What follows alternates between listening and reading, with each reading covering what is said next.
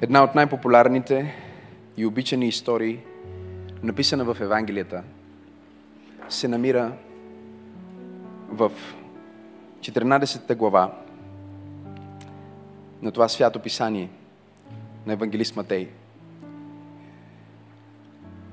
Опасността с истории, които са изключително добре познати и проповядвани, е, че редовно пропускаме онова, което Бог е скрил вътре като благословение.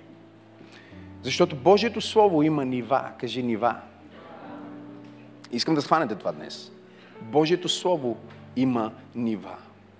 Имаме едната история, която я четеш. После имаме всъщност значението на историята. Но значението на историята не е това, което ти си мислиш. Говорете ми сега малко. Говорете ми малко. Значението на историята не е това, което ти по принцип си го представиш. Нали? Има толкова повече. Кажи повече. Но ето какъв ни е проблема Венци. Генерално, и забележи, казах какъв ни е проблема. Особено ако си чел Библията много пъти като мен, или си бил част от църква дълги години и си слушал проповед след проповед. По едно време си мислиш, че знаеш. И това е деня, в който ставаш наистина проклет. Когато си помислиш, че знаеш. Нашето пътешествие с Бог, и проповедта ми вече започна, ако не сте разбрали, нашето пътешествие с Бог не е толкова обвързано с мястото, на което отиваме. Защото мястото, на което отиваме, ще бъде различно за различни хора. Ако сега умреш, което нали, никога не знаеш, излизаш от тази църква и умираш. И го казва, пасторе, това е много лошо да го кажеш на такъв празничен рожден ден. Да, бе, ама хора умират всеки ден, това се случва.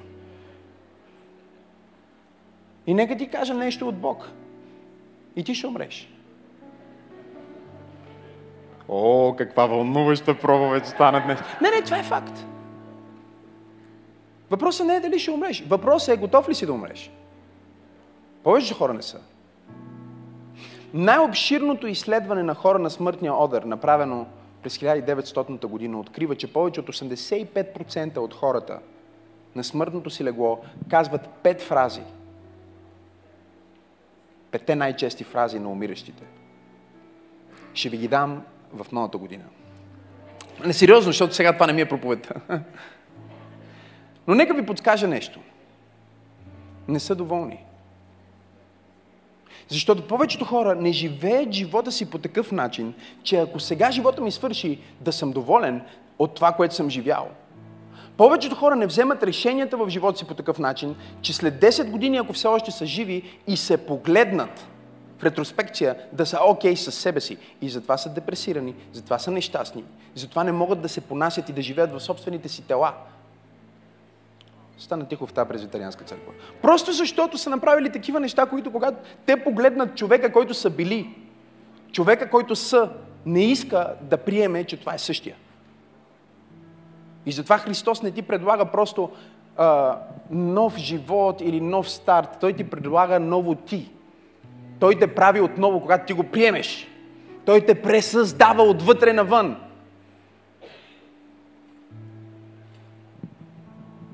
Но когато умрем, всички, ще отидем на едно от две места. Това е което Библията учи. Или ще отидем на Божието небе, или ще отидем в ада с падналите ангели. И ние решаваме къде ще прекараме вечността. Бог не го е отредил за нас. Напротив, Той изпрати своя син Исус Христос да умре на кръст преди 2000 години – за да всеки, който вярва в Него, да не погине, но да има вечен живот. Но това, което трябва да направи, за да приеме този вечен живот, е да го приеме с вяра и да каже, да, Исус е Божия син и аз приемам този дар. Разбирате ли ме? Това е като аз да покана някой, за да му дам подарък и той да не дойде на локацията. Подаръкът е готов, аз съм платил цената, с мен ли сте, говорете ми. Всичко е организирано, обаче човека не иска да дойде, защото той не вярва, че аз съществувам. Или не вярва, че аз наистина искам да му дам този подарък. И така хората отхвърлят завършеното дело на Исус Христос на кръста. Но когато ти умреш, когато аз умра, аз не се представям да умра, защото знам къде отивам. Аз знам къде отивам. Аз отивам, за да прекарам вечността с Бог. Ти знаеш ли къде отиваш? Ако си християнин, би трябвало да знаеш къде отиваш. Нали така? Но дори това не е твоята дестинация. Вие не чухте какво казах. Рая не е твоята дестинация. Рая не е рая, за да отидеш там. Рая е абсолютно безсмислен, ако Бог не е в рая. Рая, небето, да използвам по-правилния термин, небето, на което ние отиваме, не е небе, на което ще пръскаме розови облаци и ще свириме на арфа като малки дебели ангелчета. Нали, това е начинът по който го иллюстрират. Ако това е небето, просто това е абсолютно глупаво. Нали? Ще движа на някакъв облак и ще съм дебел и ще свира на арфа. Алелуя! И свира на арфата с малки криле. Виждаш ли си тия ангели, да ги правят с малки криле, купидончета, малки криле, големи баджаци. Как могат тия малки криле дори да ги вдигнат във въздуха? Никой не знае. Нека ви кажа нещо като човек, който е виждал ангели. Аз не съм виждал ангел под 3 метра. Е, не чухте какво казах. В Библията е един ангел. Слезне и порази цяла армия от хиляди, хиляди по хиляди войници. Един ангел. За няколко минути. Когато Библията казва, че ти имаш ангел-хранител, ако имаш тия грозни ангелчета, идолчета, махни ги от вас. Това е мерзост. Аз си представям истинският ангел, който стои там и гледа това ангелче и си казва, о, Господи, Пратете го в църква пробуждане да разбере за какво става въпрос този човек. Може ли някой от небесната администрация да му прати покана за служба на този човек? Има нужда да получи някакво знание, че духовното е реално. Казах, че духовното е реално. Но за да можеш да хванеш духовното и да оперираш в духовното, ти е нужно едно конкретно нещо, което се нарича вяра – Вярата е инструмента, посредством който материалните хора започват да оперират в нематериалния свят на Божията сила и присъствие. Но кризата на вярата започва всеки път, когато ти си мислиш, че вече знаеш и всичко си си го подредил в главата. И направих цялата тази интродукция, защото ще говоря за Петър, който ходи по вода. И когато говориш за Петър, който ходи по вода и хората са слушали 30-40 хиляди проповеди за това, или си имат своите обяснения, гледали се твърде много HBO, как Петър всъщност не е ходил по вода, там Исус не е ходил по вода, там е било много плитко. Един ден гледах HBO и казват, то било много плитко. Те всъщност така изглеждало, че ходил, той е ходил всъщност по брега. Е тогава чудото е, че рибаря Петър щеше да се отдави на брега Исус го спаси. Което пак, това е по-свръхестествено. Това е по-свръхестествено дори от другото. О, камон, ако ръкопляскаш, искам да има малко огън в ръчичките ти. Като че слушаш проповедник, който говори Божиите словеса. Хайде! Но това, което всъщност ти преподавам е как работи вярата. Как работи вярата. Благодаря ти, Венци. Ако погледнете заедно с мен на Евангелието според Матей, 14 глава, четем от 22 стих и бих искал да го вземем парче по парче, за да го разпакетирам като един красив рождествен подарък за вас и да ви помогна в края на една година и началото на нова, към която поглеждаме, да разбирате вашата вяра, да подсилвате вашата вяра и да използвате вашата вяра. Прекалено много хора имат вяра, но не я използват. И когато вярата не е употребена, умира. Чухте ли какво казах? Затова Библията ни казва, че вяра без дела е мъртва. Тя е налична, но не диша. Налична е, но не шава. Налична е, но няма никакъв ефект. Ако вземем един прясно умрял човек и го сложим на сцената, знам, че много смъртни неща почват да говоря в тази служба, но всичко окей. Силен старт. и сложим един жив, който просто да си легне, да заспи до него. Повечето хора може би няма да хванат разликата кой е жив и кой е мъртв, защото се приличат толкова много. И затова е трудно да уловиш кой в църквата наистина е жив. Не чухте какво казах. И затова Исус не каза, по вярата им ще ги познаете. Не чухте какво казах. Исус не каза, по рибката на задника на колата им ще разберат, че са мои ученици. Така ли е, говорете ми? Исус сложи два критерия. И двата критерия всъщност имат едно значение. Той каза в единия случай, каза, ще познаят, че сте мои ученици, по любовта между вас. И тук от няколко милиарда християни вече дисквалификацията е е ужасна. Защото християните са първите, които ще се обърнат срещу другите християни, за да кажат, че те не са правилните християни. Че те не са от правилната църква или нямат правилния проповедник. И колкото и да се опитаме да го а, микроскопираме, ако въобще има такава терминология, колкото и да го смалим, дори да стигнем от, от глобалната църква, която е разделена на три клона, католици, православни и протестанти, в един от тези клонове, пак дори в този клон ще има православните казват, а бе, те има, те, има гръцки, ама има руската, ама ние не в нашата църква, ние нашата църква е по-добра от вашата църква. Което просто ти показва, че нивото е на 7 годишни деца в първи клас, които стоят в училището и казват, моят татко ще бие твоя татко. Просто сега вече не е нали, това, а вече те са на по 40 години и нивото им е същото. Но Исус казва, те ще разберат, че вие сте истински мои ученици. Че наистина общувате с мен, че наистина ви живея в сърцата, че сте реални. Не защото възкресявате мъртвите, стана тихо тук. Не защото имате пари, не защото знаете как работи вярата. Вие не чухте какво казах. Не защото ходите всяка неделя на църква, не защото си давате десятъка, не защото сте се родили в християнска държава и като сте били бебета, някакъв поп там някъде ви е залял с вода и вие сте станали християни. Не, не, не, не, не, не! Ще разберат, че вие сте мои ученици. Само по един начин. Номер едно, любовта помежду ви. Тоест, единствената истинска вяра, божествена вяра, работи на горивото на любовта. Разбирате ли ме? Горивото на вярата е любовта. Защото ако ти не обичаш онзи, за който вярваш, хайде говорете ми. Ако аз не обичам жена ми, аз ще, ще ми бъде и трудно да имам доверие. Вярата е доверие. Така ли е? Тоест, ние не можем да си позволим да имаме вяра без любов, защото вяра без любов е фарисейщина. Вяра без любов е просто мъртва религия. Вяра без любов е много ритуали без сила. Вяра без любов е да отидеш на църква и да си тръгнеш същия. Вяра без любов е да спазваш всички християнски празници, но да не си християнин. Стана тихо в тази презвитарианска църква. Вяра без любов е фалшива вяра. И тази любов, разбира се, е, трябва, да бъде към Бог и е много лесно всички да си говорим за нашата вяра в Бог и как си, аз си вярвам в Бог и аз имам моето лично общение с Бог. Не в тая християнска вяра обаче. Защото християнската вяра Исус я вкоренява не в това да обичаш Бог. Не чухте какво казах. Юдеизма казва да обичаш Господа твоя Бог с всичката си сила, бла, бла, бла. Нали така? Исус дойде и каза да възлюбиш ближния си. Когато ти него го възлюбиш, тогава ние сме сигурни, че твоята любов е към Бог е истинска. Защото всеки може да каже, че обича Бог, защото Бог няма да засече на улицата, като идваш на църква.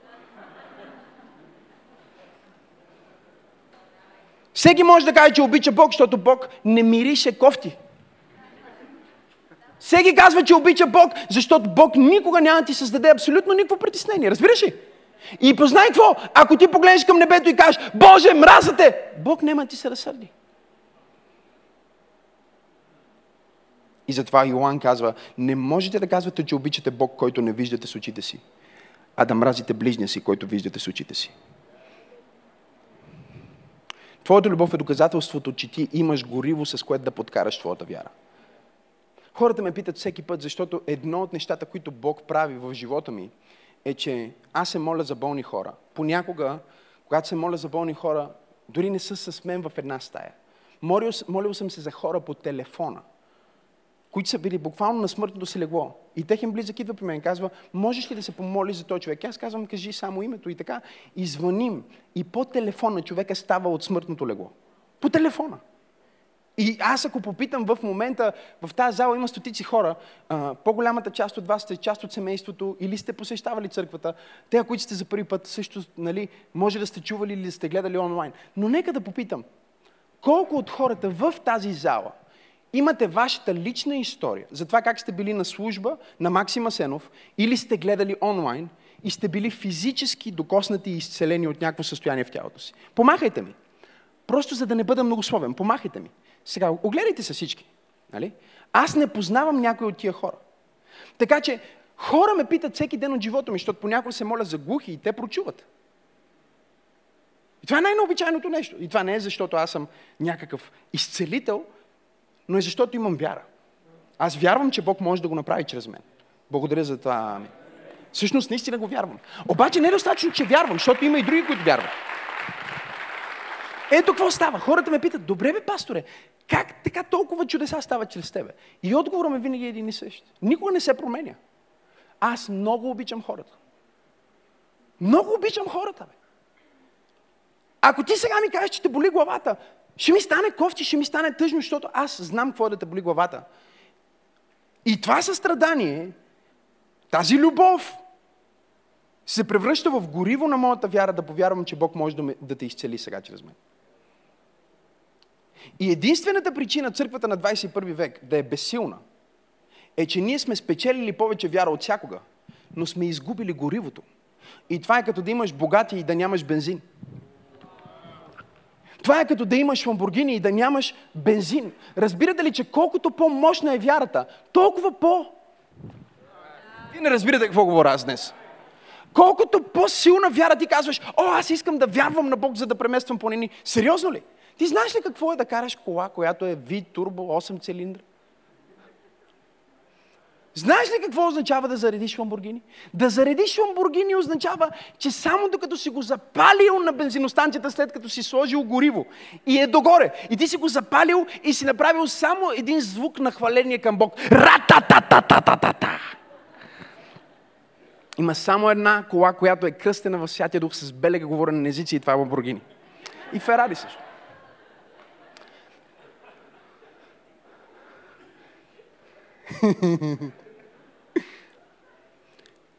И тръгваш там, тръгваш от едната бензиностанция и трябва да отбиеш на следващата. преди да стигнеш, чуй, преди да стигнеш до морето, ако тръгнеш, най-вероятно ще трябва да спреш да заредиш. Тук ли сте? Особено ако използваш мощта на това нещо. Защото мощта изисква гориво. И това гориво на вярата е любов. Аз ти вярвам, защото те обичам. Не, вие не чухте какво казах. Някой казва, ние имаме проблем в нашето семейство с доверието. Не имате проблем с любовта. Аз ти вярвам, нали? Ама защо ти вярвам? Защото ти си най-доказаният човек. Стигат глупости. Има ли такъв човек? Хайде говорете ми, стана тихо в тази презитарианска църква. Аз ти вярвам, защо? Защото ти, аз съм убеден, че ти няма да сгрешиш. Аз не съм убеден, че аз няма да сгреша. Нали? О, аз имам доверие. Защо? Защото ти си съвършен. Не, аз не съм съвършен. Как ти ще бъдеш съвършен? Добре, тогава на каква база аз ти имам доверие на тебе? Че няма да злоупотребиш с мен, че няма да ме излъжиш, че няма да ме предсакаш, че няма да ме предадеш. Разбираш, това е откачено. Заставаш там, подписваш се, казваш, дам си целият ти живот на тебе. И тя утре решава и казва, хм, колко го изпусна от 27 етаж на милениум? Защо си правиш такива стъпки на вяра? Само една причина. Имаш истинска любов. И Исус каза, ще ги познаете според любовта помежду им. И в другия контекст каза, ще ги познаете по кое? По делата им. Кажи, аз съм човек на дела. Кажи, аз съм човек на дела. Кажи, моята вяра произвежда резултати. Кажи, аз имам ефективна, могъща, реална, витурбо, 12 цилиндъра. Вяра. Ръкопляскай, ако вярваш, че имаш тази вяра. О, хайде, ръкопляскай.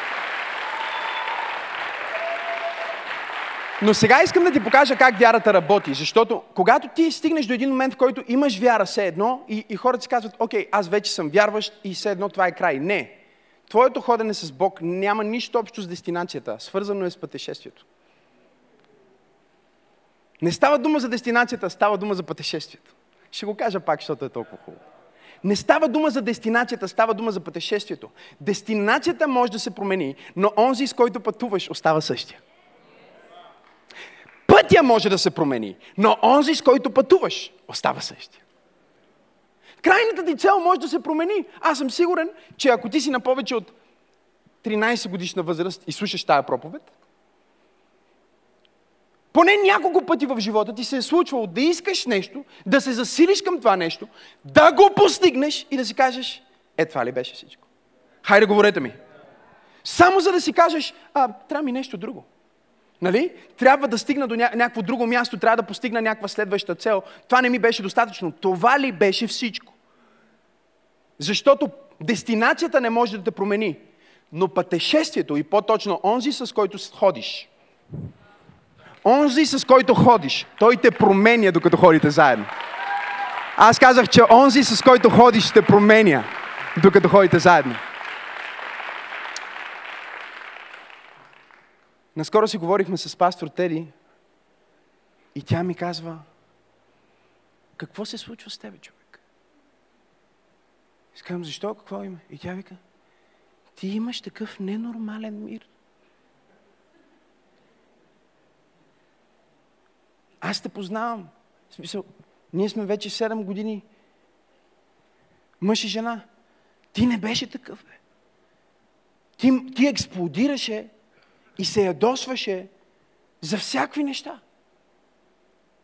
Понеже съм толкова целеустремен, толкова фокусиран, всякакви малки неща могат да ме подразнат. Имам малко OCD ли се нарича? Да. Имам такова разстройство. Искам всичко да е подредено и по моя начин. Да. Бях в, в имението на моя ментор и седиме, гледаме в кинозалата му, гледаме някакъв филм и те довършваха точно нещо в кинозалата и бяха свалили едно от паната. Те са такива като а, от плат меки пана, които се слагат, за да обират звука, разбирате ли? И едно от паната бях го свалили и като са го слагали, не беше сложено напълно, беше леко е така наведено. И а, Енджел и Бевърли казаха, ние само за малко отиваме до някъде и се върнем. И се връщат след малко и то като тях ги нямаше, разбира се, аз отидох и го оправих. И, и те се връщат след малко и се спукват от смях. Аз казвам, що се смеете? И, и, и, и Бевърли казва, Енджел се хвана на бас с мен, че със сигурно ще правиш това и спечели баса. Той знае, че ти си абсолютно OCD. Нали? Не мога, аз не мога просто го гледам това как е леко настрани и си казвам, просто не, не, разбираш, трябва да отида и да го оправя. Обаче, когато си OCD и същевременно имаш ви турбо вяра и си с духовния дар, който аз нося, можеш да станеш много кофти а, човек за общуване. Разбирате ли ме? Що си нетърпелив, не толерираш нищо, което не е окей, okay, може да станеш много груп. И аз още се старая да ставам по-благ. Нали? Не да се променя напълно, защото искам да съм такъв, каквото Бог иска да съм, но поне да, нали, хората да не се чувстват зле около мене, ако може. И Теди ми казва, какво се е случва с тебе? А, тук имаме инцидент, там се е случило това, той човек ти звъни за другото, ери го се провали, децата реват, аз не съм оправил, някой нещо те е разочаровал и ти просто стоиш усмихнат и си пиеш кафето, всичко наред ли е? Какъв е този мир? И аз си казах, знаеш какво? Това общуване с Бог, което имам всяка сутрин, толкова ме е променило по пътя, че дори аз и нямам на идея как така съм такъв. Нямам си на идея. Нямам си на идея. Оня ден закусвахме и сервитьора, нали, ние пристигаме и аз идвам от стаята, аз съм се молил, разбирате ли? Прекарал съм време в Словото на Бог и идвам и сервитьора беше просто ам, явно не си е почивал скоро. Просто беше ядосан Томаш, разбирате ли? Той беше като, усещали ли сте ги? Като торнадо. И аз просто влезнах, седнах на маста и за 30 секунди с мене, без да го притискам по никакъв начин, за 30 секунди разговор, и ти го видя, той човек мина от към най-благия човек. Е така. И Венц ми каза, какво му направим този човек? Ти просто идваш с друг дух. Идваш с друга вяра, идваш с друга увереност, идваш с друга сила, идваш с... Идваш с друга тежест.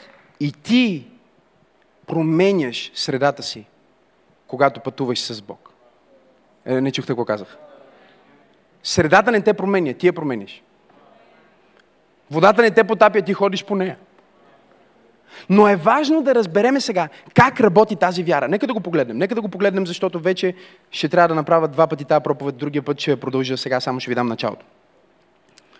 И на часа 22 стих Исус накара учениците си да влязат в ладията и да отидат, чуйте, преди него на отвъдната страна, докато разпусне народа. И всеки път, когато ние видим в Библията отвъдната страна, това е едно от най-прекрасните неща, защото знаете ли какво ми казва на мен отвъдната страна? Отвъдната страна на мен ми казва следващото ниво. Кажи следващото ниво. Да. Исус им казва, сега искам да отидете на следващото ниво на вяра. Нали така?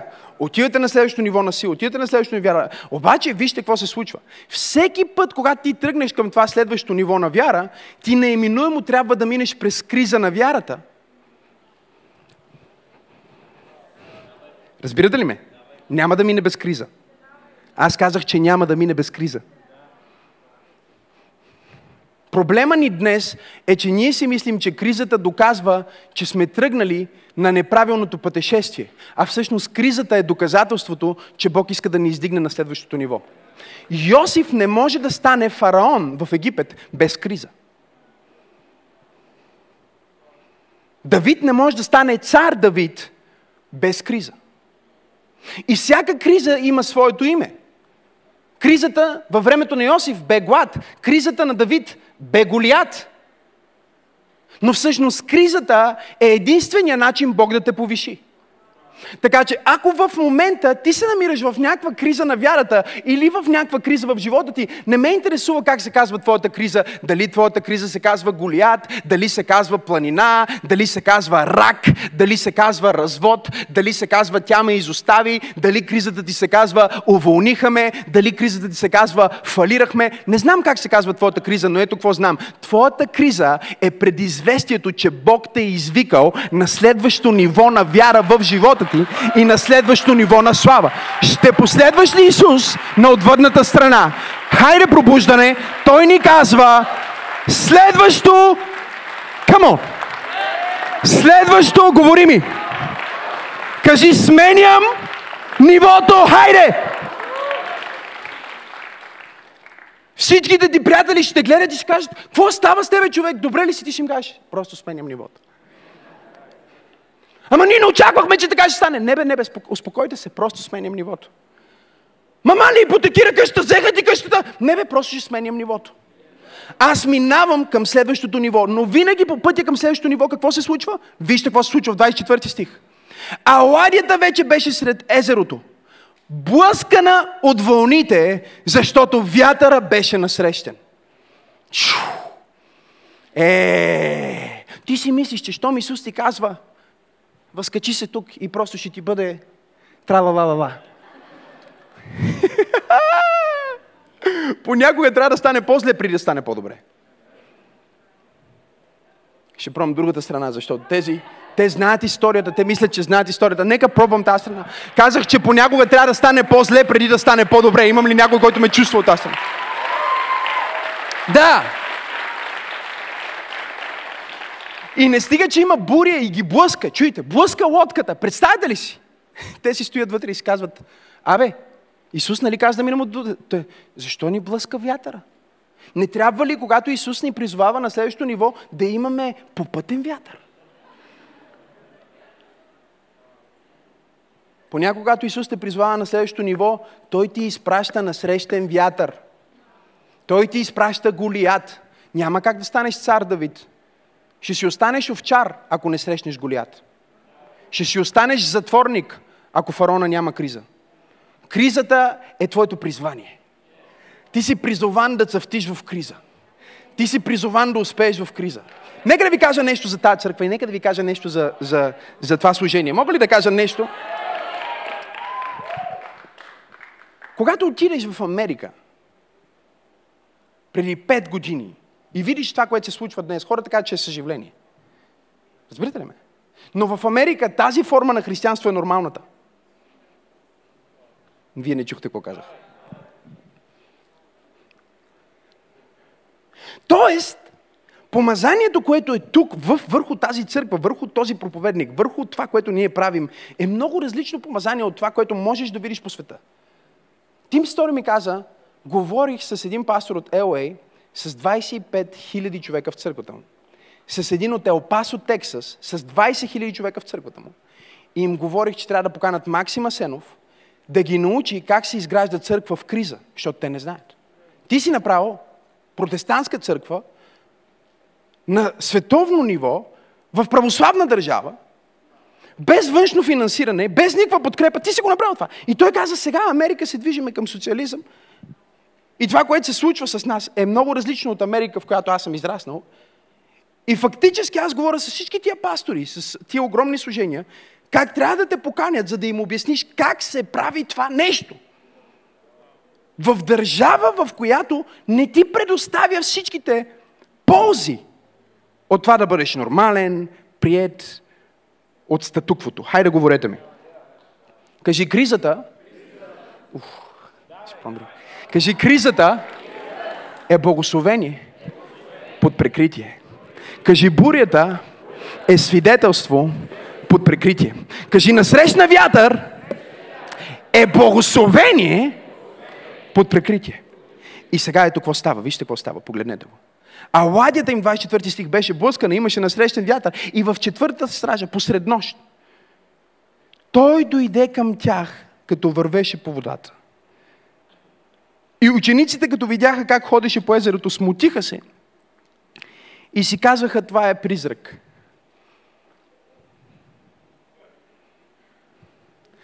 Кризата в живота ти винаги идва за да се опита да изкриви Божия образ.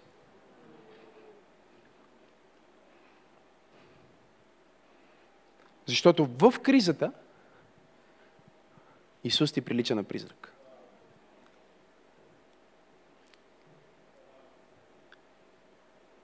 Призрачно е, нали? Добре, ако Бог е с мен, що ме блъска вятъра? И, и нещо повече. Ако наистина съм тръгнал по думите на Исус,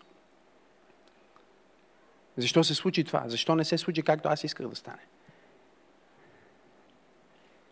И трябва да си много внимателен, когато си на път да отидеш на следващото ниво на вяра. Защото често дявол ще се опита да накара Исус да прилича на призрак за тебе в това ниво. И тогава ти трябва да си спомниш тази проповед. Кажи тази проповед. Трябва отново да се върнеш към това послание. Кажи това послание. Как вярата работи? Кажи как работи вярата. И 27 стих. Исус веднага им проговори, казвайки, дързайте аз съм, не бойте се. Опичам, че Исус винаги казва, не бойте се, не бойте се, не бойте се, не бойте се. Погледни човека, те му кажи, няма страшно. Но изумителното нещо не е това, че Исус им каза, не бойте се, а е 28 стих. А Петър в отговор му рече, Господи, ако си ти, кажи ми да дойда при тебе по водата. Първото нещо, което вярата прави по пътя към следващото ниво, първото нещо, което вярата трябва да възприеме, за да бъде ефективна, е, че вярата слуша. Кажи, вярата слуша.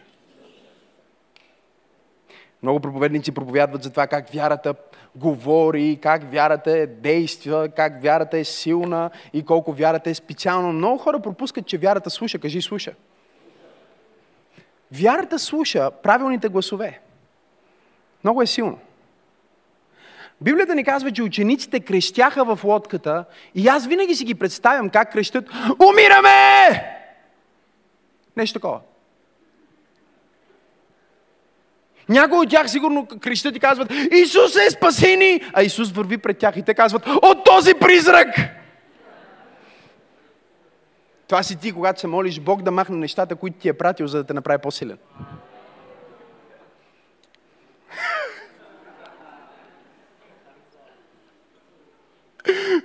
Исус е спасени от този призрак. Исус вика, аз съм призрака. Исус е, моля те да не скъса с мен. Исус каза, аз и намерих новото гадже.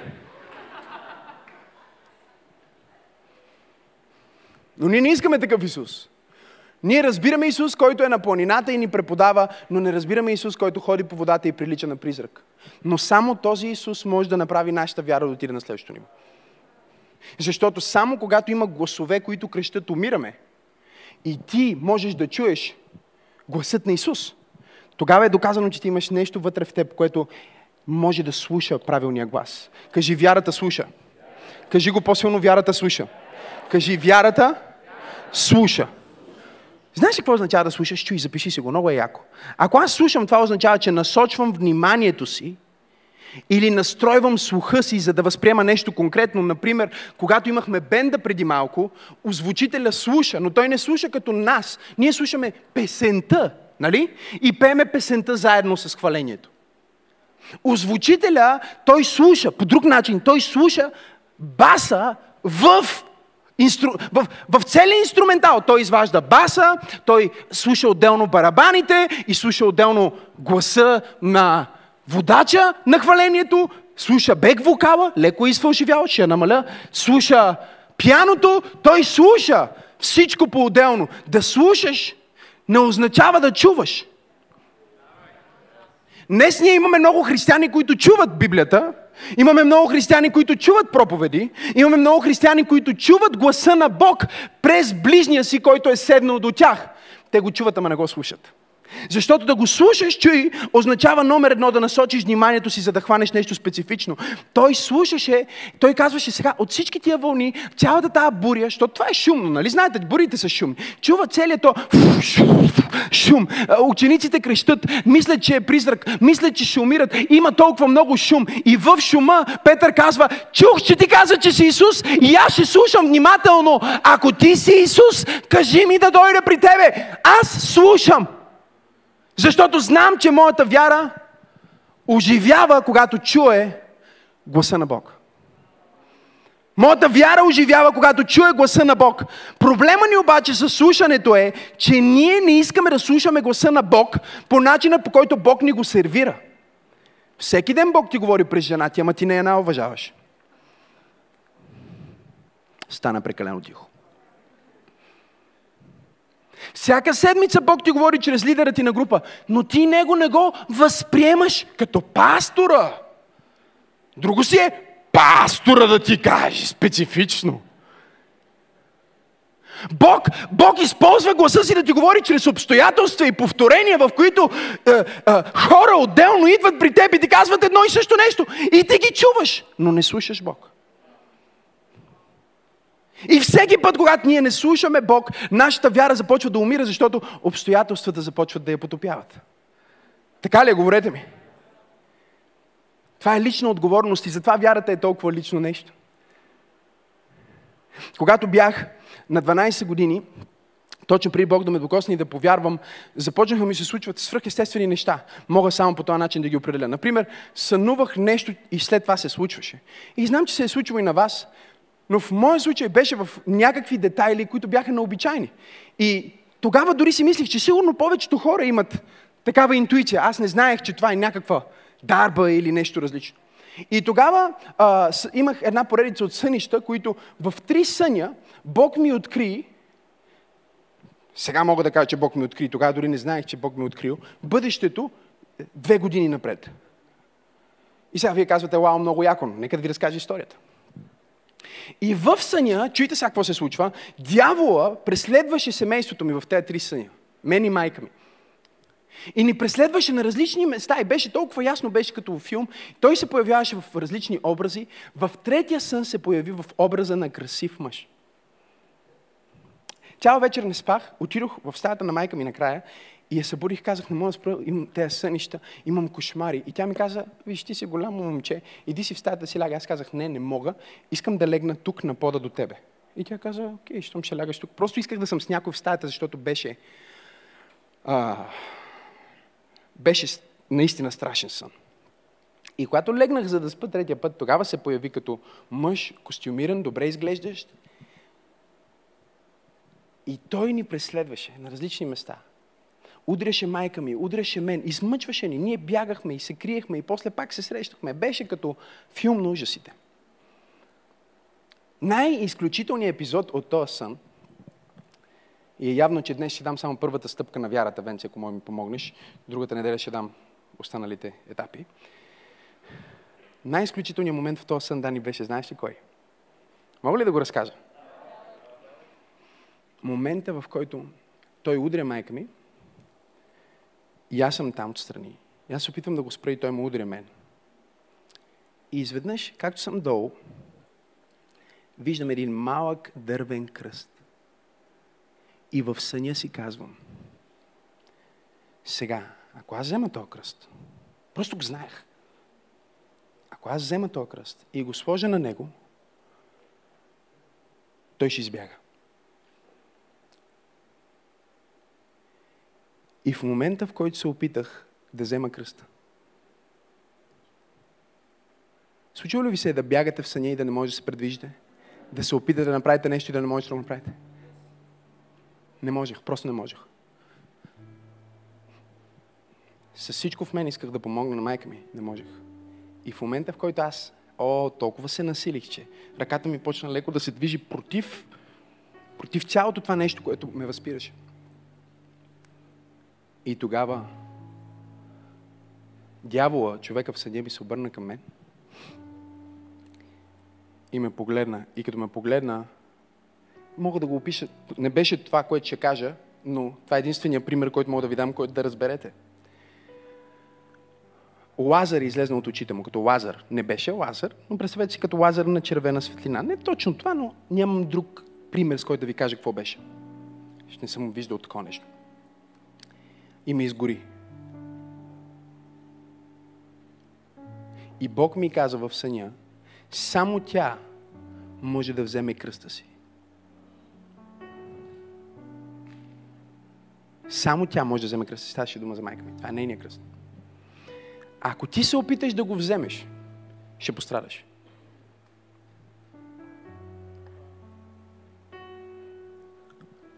Минаха, не знам дали месеци или седмици, на мен ми се стори толкова скоро. Един ден майка ми беше поканила нейни приятели в нас на гости. И докато те идваха, изведнъж аз стоях в кухнята, никой не забравя, и гледах към двора и през вратата на двора ни влезна мъж, който всъщност беше мъжа, който беше дявол от съня ми. Едно към едно същия човек. Когато аз го видях вече, на живо този човек, който аз съм го сънувал преди няколко седмици, първото, което направих, е, че аз просто си изгубих въздуха. В смисъл, аз сега не знам дали сънувам или ми се сбъдва, разбирате ли? Просто беше, беше шок за мен, шок. Разтреперих се целия и просто се обърнах, отидох при майка ми, светкавично. Хванах я за ръка, заведох я в стаята й. И казах, седни сега. Тя каза, Макси, маме, всичко наред ли? Аз казвам, моля те да ме чуеш сега. Чуй ме внимателно. Тя каза, да, чувам те. Чувам. Чувам те. Полинчаката да каже, чувам те, чувам те. Чувам те. И аз си казах, помниш една вечер, когато имах да се да, що аз си бях разказал сънищата. И тя казва, да. И аз си казах, виж сега. Дявол от съня ми тук що влезна през вратата. Тя казва, как така? Викам, този мъж, аз съм го познаях. Това е дявол от съня ми. Тя каза, не, маме. Си казах, виж, искам да ме послушаш за това. Чуваш ли ме? Да, да, чувам. Моля да ме послушай ме. Трябва да имаш нищо общо с този мъж. Сега нека да ви съкрата историята, защо знаех какво ще се случи две години напред. Майка ми започна да живее с мъж и живя с него две години. И той почти я уби накрая. Трябваше да избяга в друга държава, за да си спаси живота. Беше драматично. Знаете ли какво ме научи Бог в цялото това нещо? Защото е много болезнено. Той ме подготвяше да бъда пастор и да бъда лидер на лидери с тази болка. Бог ме подготвяше да разбера,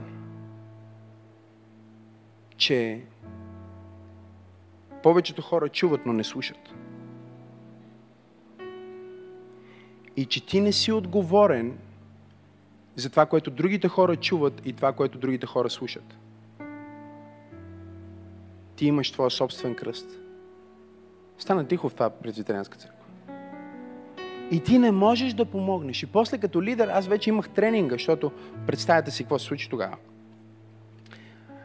Аз простих на майка ми, нашите взаимоотношения днес са чудесни, но ця, целият ни живот общо взето с нея е аз си казвам какво ще се случи и какво да не направи или какво да направи и тя просто не го прави. И аз трябва да реша да я обичам, не знам дали ме следвате в момента. Аз трябва да реша да я обичам с цялото си сърце, с нейните избори, с това, което тя си прави и да осъзнае, че такъв е живота. Сега аз се изправям тук и проповядвам. Проповедите, които проповядвам, се слушат от хиляди хора всяка седмица.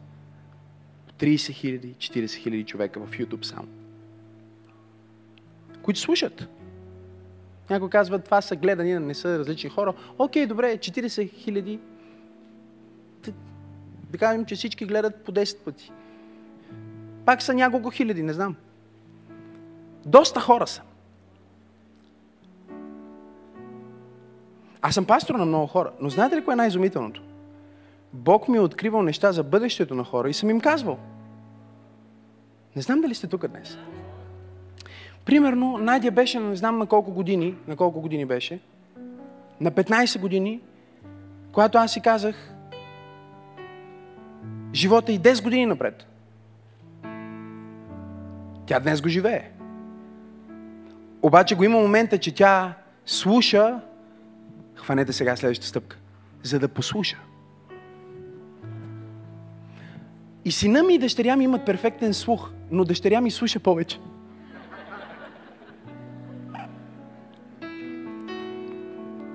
Тя е по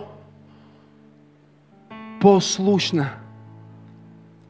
И едно от най-болезнените неща в това да бъдеш лидер на хора е, че ти даваш на всеки истината на Божието Слово. И ако Бог ти даде нещо специално, им го казваш. Ако нищо не ти е казал по-специално, нищо не им казваш. Но има хора тук на първия ред, които могат да кажат. Ти можеш да кажеш, ти можеш да кажеш, вие можете да кажете. Две години, пет години, в някои случаи, които се познаваме от повече години. Десет години напред. Какво ще стане? Какво ще следваш? Какво ще завършиш? Как ще бъдеш на стаж в президентството? Всичко. Просто се казва. Обаче искам да хванете сега тази част. Вярата не просто чува. Вярата слуша, за да послуша. Вярата слуша защо? Проблем е, когато искаш да слушаш Бог, да чуваш гласа Му. Защото когато го чуваш, но не го слушаш, влизаш под проклятие. Исус каза, че Содом и Гомор ще имат по-леко наказание от Галилея. По една проста причина. Той никога не беше проповядвал в Содом и Гомор, но проповядва в Галилея. Така че Възможността ти да чуеш гласът на Бог, гласът на Исус, възможността ти да чуеш пророчески глас, който те предупреждава за бъдещето или ти казва нещо от Бог, всъщност е възможност и отговорност. Ще пропилееш ли тази възможност или ще се вслушаш? Погледни човека, той му кажи, вслушай се внимателно. На мен, ми е днес, на мен ми е много лесно днес, защото съм служил на толкова много хора и през личния ми живот съм минал през толкова много болка, да гледам хора как страдат ненужно. Разбирате ли? Заради его, заради гордост, просто да кажа на някой, хей, не го прави това. Това няма да е добре за тебе. Казвам ти го.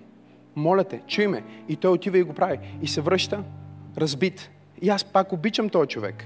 Аз нямам, не го мраза, не, нямам никакво огорчение към него. Но сърцето ми първите години, Жоро, сърцето ми се разбиваше на парчета всеки път, когато някой се самонаранява. Защото това е което хората правят. Мога ли да проповядвам или стана, стана твърде сериозна проповед за рожден ден? Не, не, не, чуйте, защото отиваме на следващото ниво и трябва да знаете как вярата работи. Когато ти си в криза, най-важното нещо, което трябва да направиш е да кажеш, кой слушам аз в момента? Имам ли някой, който слуша? На кой ще звънна. Защото чуй ме много добре. Това ще определи целият живот. Ако си готов да го послушаш. И моето откровение и това, което аз съм видял през годините в животите на стотици хора, е, че гласовете на кризата, на, на, на мизерията, на езерото, на потъването, те са толкова по-шумни и агресивни от гласа на вяра и гласа на Исус. Така ли е? Почти е като че всичко е шум, шум, шум, шум, шум, шум, а той шепти в бурята.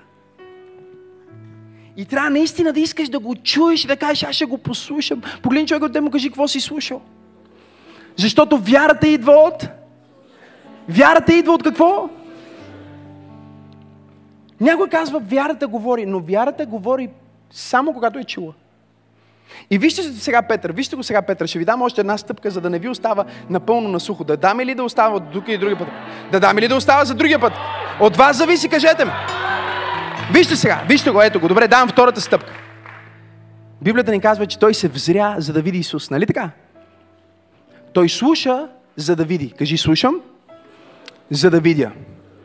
Кажи, слушам, за да видя. И знаеш, че наистина си чул добре това, което Бог ти казва, когато Словото, което чуваш, се превръща в картина в твоето въображение. Затвори очите си. Виж се благословен. Виж се сега. Виж, виж семейството ти благословено. Искам да го видиш. Виждаш ли какво става сега? Виж какво става. Има толкова много неща, които идват в ума ти, за да те разсеят, да не видиш това. Да си гледаш другото, да си мислиш за нещо друго, да си отвориш телефона. Защо? Защото битката е първо за това, което чуваш и второ за това, което виждаш. И то не просто какво виждаш в езерото. Аз знам какво виждаш в езерото. Аз знам какво виждаш, когато отвориш очите си. Аз знам какво виждаш, когато отвориш банковата си сметка. Аз знам какво виждаш, когато се погледнеш в огледалото. Знам, че най-вероятно това, което виждаш, не е най-удовлетворяващото нещо. Но вярата е движена повече от вътрешната картина,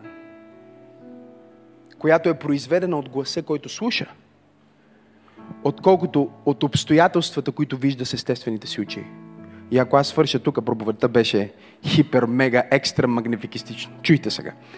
Вярата не казва, че няма буря. Разбирате ли? Така ни учиха преди. Когато израснахме в църква, ни учиха, че вярата казва няма, вярата отрича. Ако те боли, кажи, че не те боли. Ма боли ме. Не, кажи, че не те боли. Това е изповед на неверие. Не трябва да имаш емоции. Не, не, не. Вярата не отрича, че има буря. Вярата просто влиза в друга картина, която е произведена не от обстоятелствата, а от гласът, който слуша. Виждаш ли? Ти сега с очите си поглеждаш и виждаш, че сте пред развод. Обаче Бог ме е изпратил да бъда глас на вяра и да ти кажа благословено семейство. И в момента, в който ти вземеш тези думи и се кристализират като визия в твоето съзнание, ти си заченал с вяра за нещо невъзможно. Ти си заченал с вяра за нещо по-добро. Ти си получил дъра на вяра вече вътре в тебе, че да, моето семейство може да бъде благословено. Откъде знаеш? Видях го. Не го виждам в езерото, но го виждам в съзнанието си. Кажи, слушай. Слушай. Кажи, виждай. Кажи, гледай. Готови ли сте за номер 3? До кога да го гледам? Докато го почувстваш. Емоционализирай. Почувствай го. Затвори очите си точно сега. Ето какво искам да направиш. Искам да видиш как вярата ти се активира в момента. Учите как работи. Затвори очите си. Сега започни да виждаш това, което чуваш. Това, което чуваш, че Бог казва. Не това, което обстоятелствата казват, не това, което новините казват, не това, което хейтерите ти казват, не това, което дори ти самия си казваш, не това, което банковата ти сметка ти казва. Искам сега да започнеш да виждаш това, което Бог ти казва. Виж се успешен. Виж се благословен. Виж се как правиш това, за което си създаден. Докато си затворени очи, искам да го видиш. И знаеш ли кога знаеш, че тая визия е готова за следващата стъпка на вяра? Когато постепенно усмивка започне да се появява на лицето ти от това, което виждаш. Хайде! Когато постепенно започнеш да чувстваш някакви чувства от това, което виждаш. Ама искам да го видиш ясно, не искам да го виждаш мътно, искам да се видиш ясно как си щастлив. Искам да се видиш ясно как успяваш. Искам да видиш ясно този бизнес как прави 10 милиона. Виж го, искам да го видиш ясно. Виж го ясно сега в съзнанието ти. И сега знаеш, че го виждаш, ако почваш да го чувстваш. Искам да усетиш чувството. Усети чувството сега. О, Господи Исуса Христе. Започни да усещаш емоцията, започни да усещаш емоцията на това, за което вярваш в момента. Искам да усетиш емоцията. Усети емоцията. Почувствай я. Каква е емоцията, която усещаш? Кажи я на глас. Кажи я на глас. Кажи я силно. Не бъди плах. Какво усещаш? Радост? Някой казва любов. Какво усещаш? Кажи го силно. Кажи сила. Кажи емоцията, която усещаш. От тази картина. Кажи я силно. Слава. Кажи я силно. Щастие. Сигурност, казва някой. Вижте какво се случва. Изведнъж само думата, която се е превърнала в картина, е променила цялото ти състояние емоционално. И нека да ти кажа това, защото това е слово от Бог за тебе. Ако можеш да промениш твоето физическо и емоционално състояние, можеш да промениш абсолютно всичко в твоя живот. Ще пробвам другата страна, защото ти не го хванах. Ако ти можеш да промениш твоето физическо и емоционално състояние за 30 секунди, аз се опитвам да кажа, че ако можеш да го видиш, можеш да го имаш. Аз се опитвам да кажа, че ако можеш да го видиш и можеш да го почувстваш, ще стане. Имам ли някой, който може да повярва днес? Аз съм дошъл да проповядвам на някой в църква пробуждане, че вярата слуша гласа на Бог и вярата вижда обещанието му в сърцето си. Откъде знаеш? Чуйте, виждате ли? Религиозните хора противопоставят чувствата и вярата. Те не знаят, че вярата и чувствата могат да върват ръка за ръка. Просто аз чувствам това, което вярвам. Погледни човек да му кажи, аз вярвам. Не защото чувствам, но аз чувствам това, което вярвам. Кажи му, аз вярвам, не защото чувствам. Аз вярвам на база слово. Но моята вяра предизвиква чувства. Кажи, чувствам го.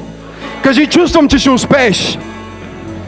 Кажи, чувствам, че Бог ще направи нещо за теб. Кажи му, усещам в душата си, че Бог е на път да те благослови. Извикай, хайли! Разбираш ли? Ти може да нямаш 10 лева. Може да нямаш 10 лева. Но да чувстваш. Имам ли хора, които знаят какво значи това? Това е механика. Кажи механика на вярата. Кажи слуша, вижда и го усеща. Кажи усещам го. Кажи усещам се щастлив. Кажи усещам се изцелен. Кажи усещам се благословен. Кажи усещам се успешен. Кажи чувствам, че нещата ще станат. Кажи чувствам, че отивам на следващото ниво. Кажи чувствам се като победител. Кажи чувствам се отгоре. Кажи аз съм глава. Кажи аз съм силен. Кажи чувствам го. Извикай чувствам го. Извикай чувствам го. Кажи чувствам чудо на това място. О, хайде, извикай си.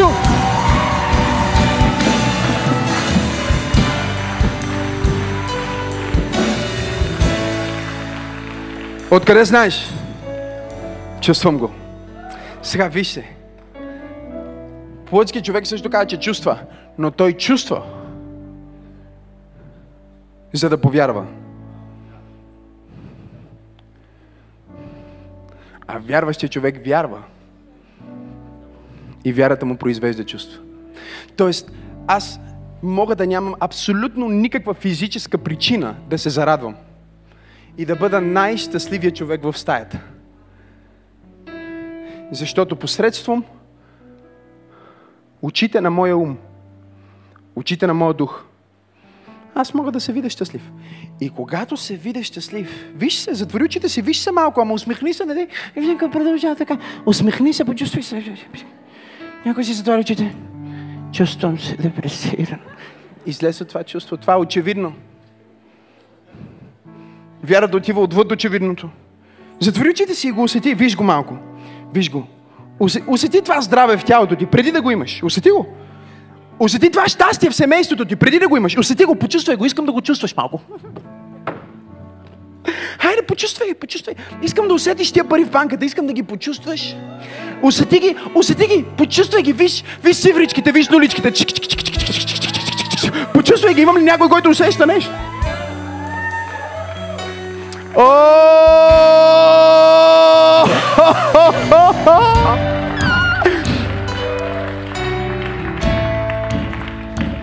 Сара се ражда и аз казвам на докторката, искам веднага да ми е в ръцете. И тя казва, вие имате ли други деца? Викам, не. Това е първото. Вика да ви обясня, викам, вижте, давайте детето. Ма, може би първата вечер да спи при... Викам, ще спи с мен първата вечер. При мен и при майка си в нашата стая ще бъде от първата вечер. Ама господине, вие сте за първи път родител. Викам, вижте, госпожо. Аз съм за първи път родител. Но толкова години съм се виждал като родител. Толкова години съм се чувствал като родител. Толкова пъти съм се виждал как държа моето детенце в моите ръце и му мия дупенцето с вода. Толкова кристално съм визуализирал тази визуализация, че когато ми дойде в ръцете, аз знаех точно как да я хвана, точно как да бръгна там, как да... Имам ли пет човека в църква пробуждане, които... Казват, чувствам го, хайде!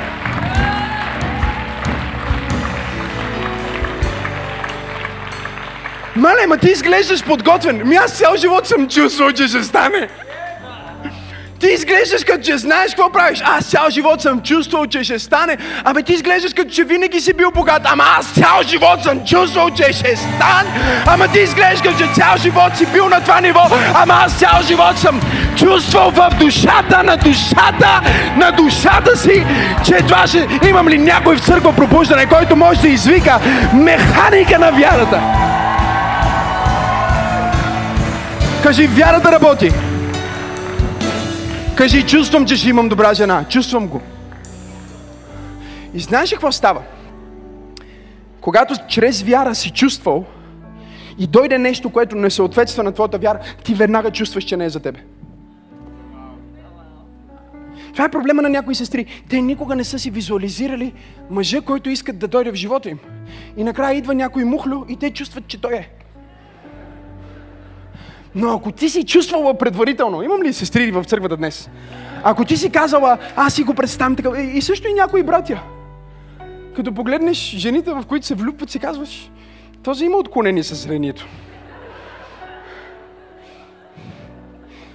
Мога ли да проповядвам в, в пробуждане наистина честно?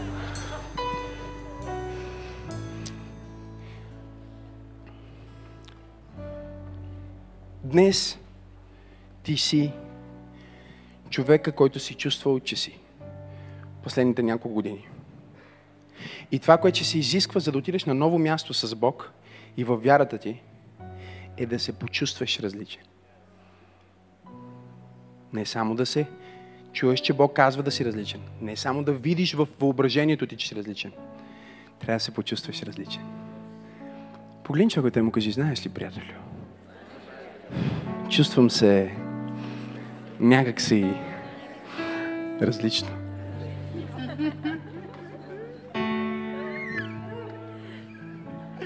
Това е различен вайб, това е различно чувство, това е различно усещане, това е различно... Разбираш, ти в чувствата си, Надя, си станала доктор Надежда.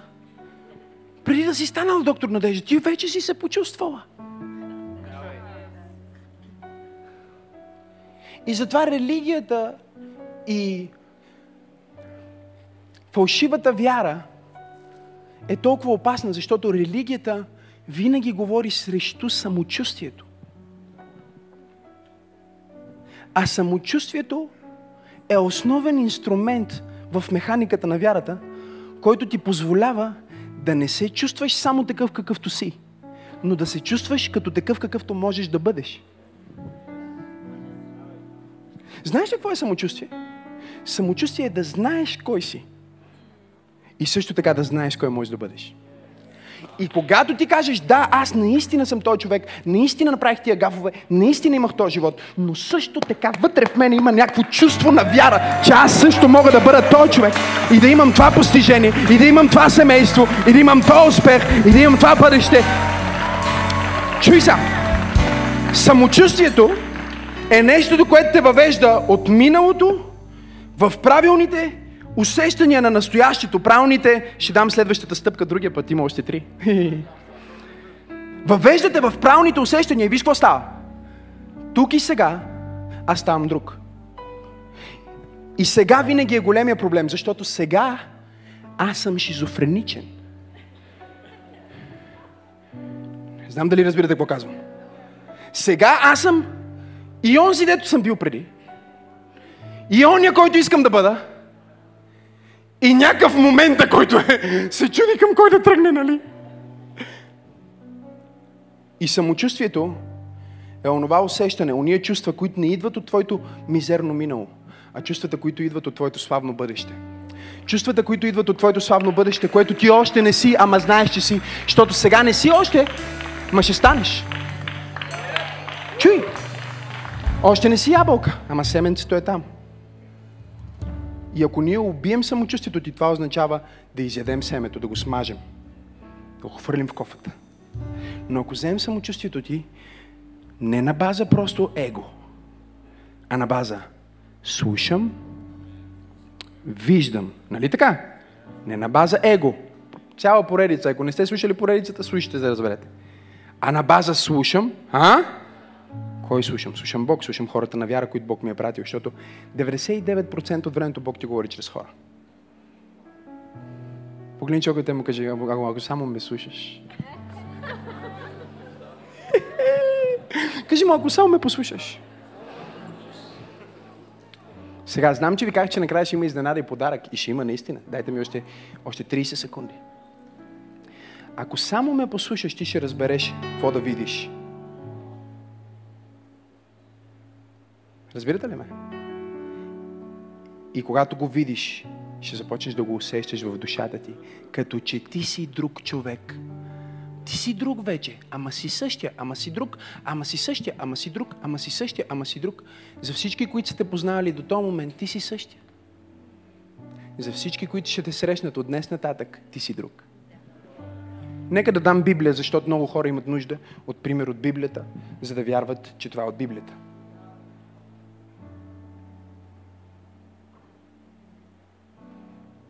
Исав беше срещал своя брат. И за него брат му беше измамник на име Яков. Но когато Яков послуша гласа на ангела, който се бори с него цяла нощ, какво му каза гласа? От днес нататък ще трябва да се запознаеш от начало с всички хора, които сте познали преди. Защото те сте познавали като Яков, измамник, престъпник, неуспешен. От днес нататък ще те познават като Израил, принц на Бога. Аз проповядвам на някой принц. Аз проповядвам на някоя принцеса. Аз проповядвам на някой генерал. Аз проповядвам на някой на това място. Бог е на път да смени твоето име. О, ако вярваш, извикай точно сега. Извикай с чувство. Извикай с чувство. Извикай с чувство. Хайде, извикай.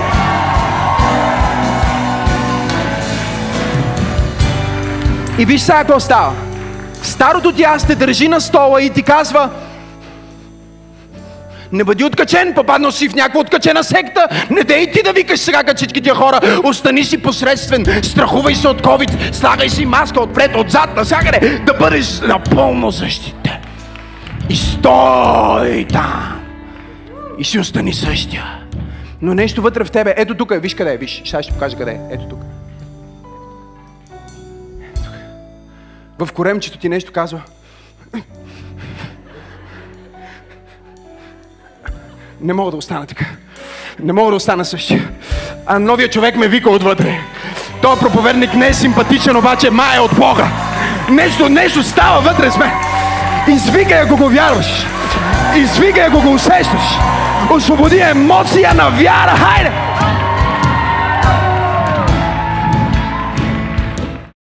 Хей, hey, толкова се радвам, че гледаш съдържанието на Църква Пробуждане в YouTube. Аз съм пастор Максим и искам да те насърча да се абонираш към канала ни, за да не пропускаш нищо от невероятното съдържание, което качваме. Дай един палец нагоре и Ако искаш, можеш да ни подкрепиш с твоето доброволно дарение. По този начин ни помагаш да донесем посланието на любов и надежда до повече хора, точно като теб.